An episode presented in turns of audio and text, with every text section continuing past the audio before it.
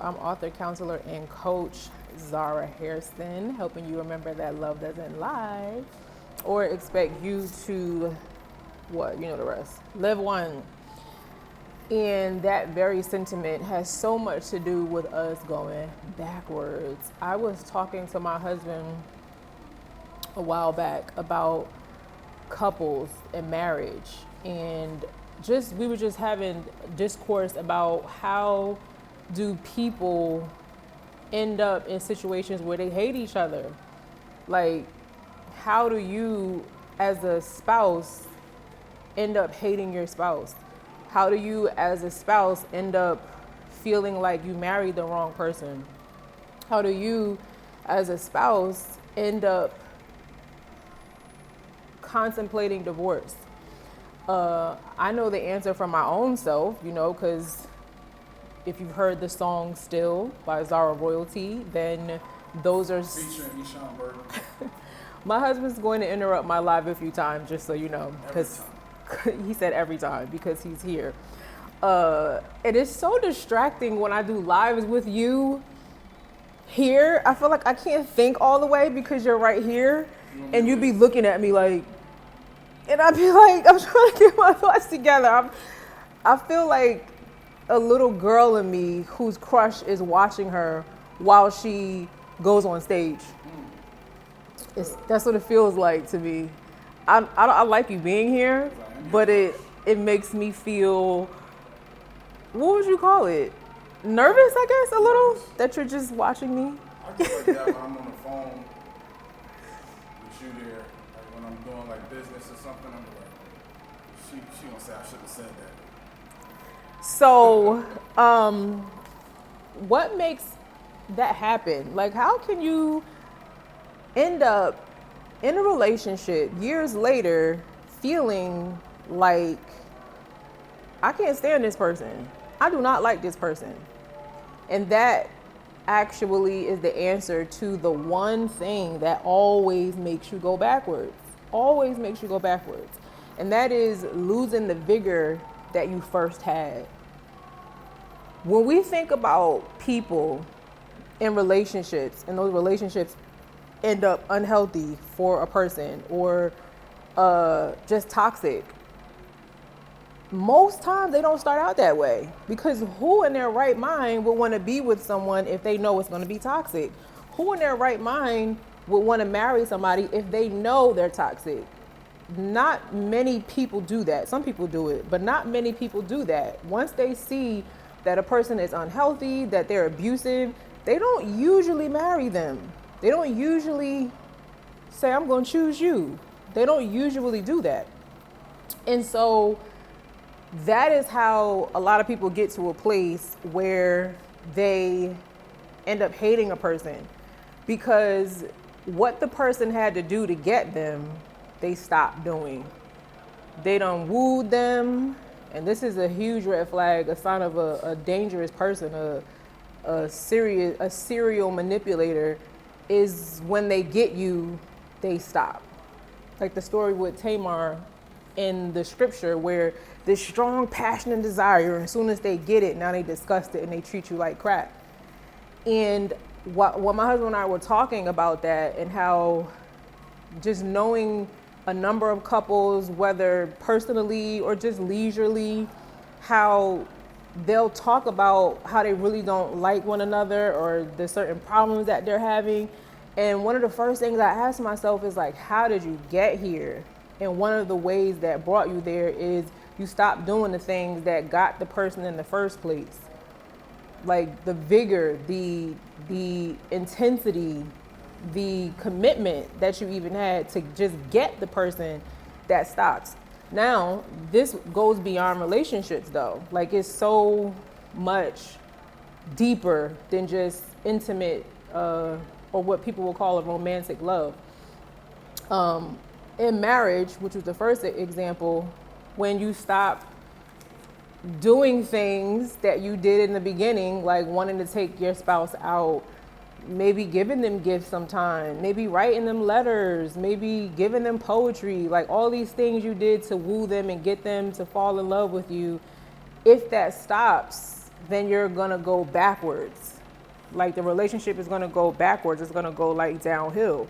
It's going to defer to what happens when we don't have the same intensity as we did in the beginning. But beyond marriage and stuff like that, think about your talent, like the gift that the Most High has given you, like whatever that thing the Most High has given you to do. If you don't nurture it, like if you already know what the Most High has called you to do, do you remember when you first got the revelation and you were like really excited and you taking notes and you know maybe you fasted and you petitioned the most high and all these different things you did and you were just so excited. Like this excitement was just so on high. And then as you hit obstacles as you hit naysayers as you hit people saying negative things about you as you hit certain what you perceived as roadblocks now that intensity dies down a little bit. You're going to go backwards unless you tap in to the same vigor that you started with. And if you don't continue to nurture the gift, continue to give it that same vigor, find something to help you remember that first instance, that first time feeling. If we don't find something that helps us remember that, we go backwards. In marriage, in relationships, in our talents, and in our gifts, these are the things that happen. So, and a lot of people talk about Revelations 2 4. Um, the Amplified version says, But I have this charge against you that you have left your first love. You have lost the depth of love that you first had for me. And when I read that scripture, I'm like, yo, it's crazy how people will say, people really teach this, like counseling uh, professionals, I've heard a number of people say this. It's not going to be the same as when you first got married. The spark is going to go out. When you get together, you can't expect it to say, for your feelings to say the way they used to in the beginning. And I used to believe that. And I used to adopt that mentality and that mindset until I took a second look at what the Most High is requiring. And if that's true, then it's like it's saying I'm not gonna have the same intensity that I'm that I had originally for the Most High when I first experienced His love for me. I'm gonna lose that same intensity. I'm gonna lose that depth because time because of just the mere fact of time or whatever separates us. And I'm like, well, hold up. If the Most High is saying He has a charge against you for losing, um, that you have left your first love, lost the depth of love you first had for me, what does that say when we also consider the other scripture that says, How do you love the Most High if you can't even love the person right in front of you? So, if this love is connected with not just the Most High, but with other people, then that tells me in marriage, that's actually a false belief that we should not expect to have the same vigor and intensity in our marriages as we did when we first met. And when I changed my mind about that thinking, it changed my mind about just my own marriage. Like, it's so funny because I started this live out telling my husband that when he sits here, I feel a little nervous because he's just sitting here watching me. And that's how I felt when we first met each other. And what almost almost 20 years later of knowing him and being with him, here I am still feeling that way. I shouldn't I shouldn't feel that way anymore, right? But the Most High's word is true. So one way that we end up going backwards in our marriages, in our relationships, in our calling is losing the vigor and the intensity that we had in the first place. Just literally losing it. Just like literally losing it. So I just wanted to come on here and encourage you to ask yourself if you're married, and I'll hit I'll hit a few other categories. If you're married, ask yourself, let's ask ourselves, am I doing some of the same things that created the connection and the intimacy that uh, we first had? Do we still go on dates together? Do we still write poetry to each other? Do we still send text messages to each other to say, I love you, you look beautiful? Uh, I'm just thinking about you today. Remember getting those? You out, and then the, the person that you love and you want to be with send you a text. I'm thinking about you. Oh, he think about me. Like, do we do that anymore after you've been married 5, 6, 7, 8, 9, 10, 11, 12, 13, 14, 15 years? Or do we stop doing that and then wonder why our marriage is going backwards, is and, and backwards in the sense of failing? Do we do that? Peace occasion. Do we do that? Uh, so ask yourself in your marriage, what did I do to get this person and why did I stop doing it? Why do we sometimes think we can show all this love to our spouse and do all these things to get them, and then when we get married, get mad that they still expect it? like backwards. So that's for marriage. Now ask yourself in your calling, what you're called to. Peace, Colette, what it is that you're called to. If you're called to something by the Most High, remember how excited you were when He first revealed it to you. Have you lost that because of obstacles or setbacks? And now you're not going as hard with it. I know what it feels like to be so excited that you finally got it and then real life shows up and hits you and um, you're like wait hold on. Am i supposed to do this? Like the circumstance is dictating whether you're actually called to it as opposed to the one who called you to it simply calling you to it being enough. Have you lost the very things you were doing to create an atmosphere of vigor and intensity toward that thing have you lost that? Did you stop doing that?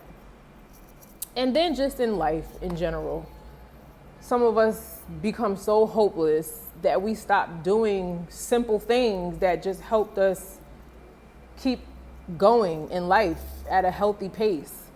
Uh, I have a post scheduled for later on today that's supposed to come up. Um, and the post is reminding Truth Tribe to journal. I remember being in a session with someone and they were in a little bit of a funk, and I noticed it.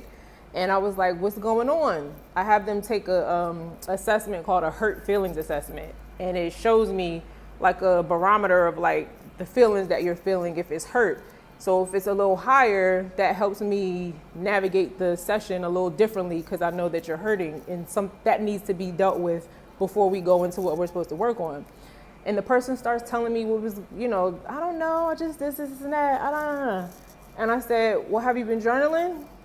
And they were like, No, I didn't this week. I said, Did you do your affirmations? No, I didn't this week. I said, Have you been doing sticking to your regiment, like your daily routine?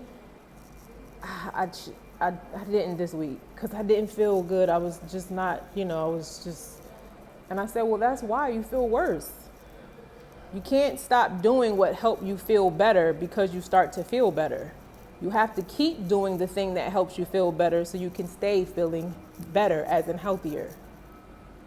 So I just wanted to encourage us all, including myself, that if we don't want to go backwards, if we don't want to, um, you know, and I'm backwards in the sense of failing, of doing, going in the wrong direction. If we don't want that to happen, we want to stay mindful of the very things that we were doing when we were healthier or did feel happier or we did feel better. Because when we stop doing those things, life alters and it often moves us in a backward state instead of a progressive state. So I hope that helped. If you missed the beginning of this message, feel free to go back and rewind it and look at it in the from the beginning.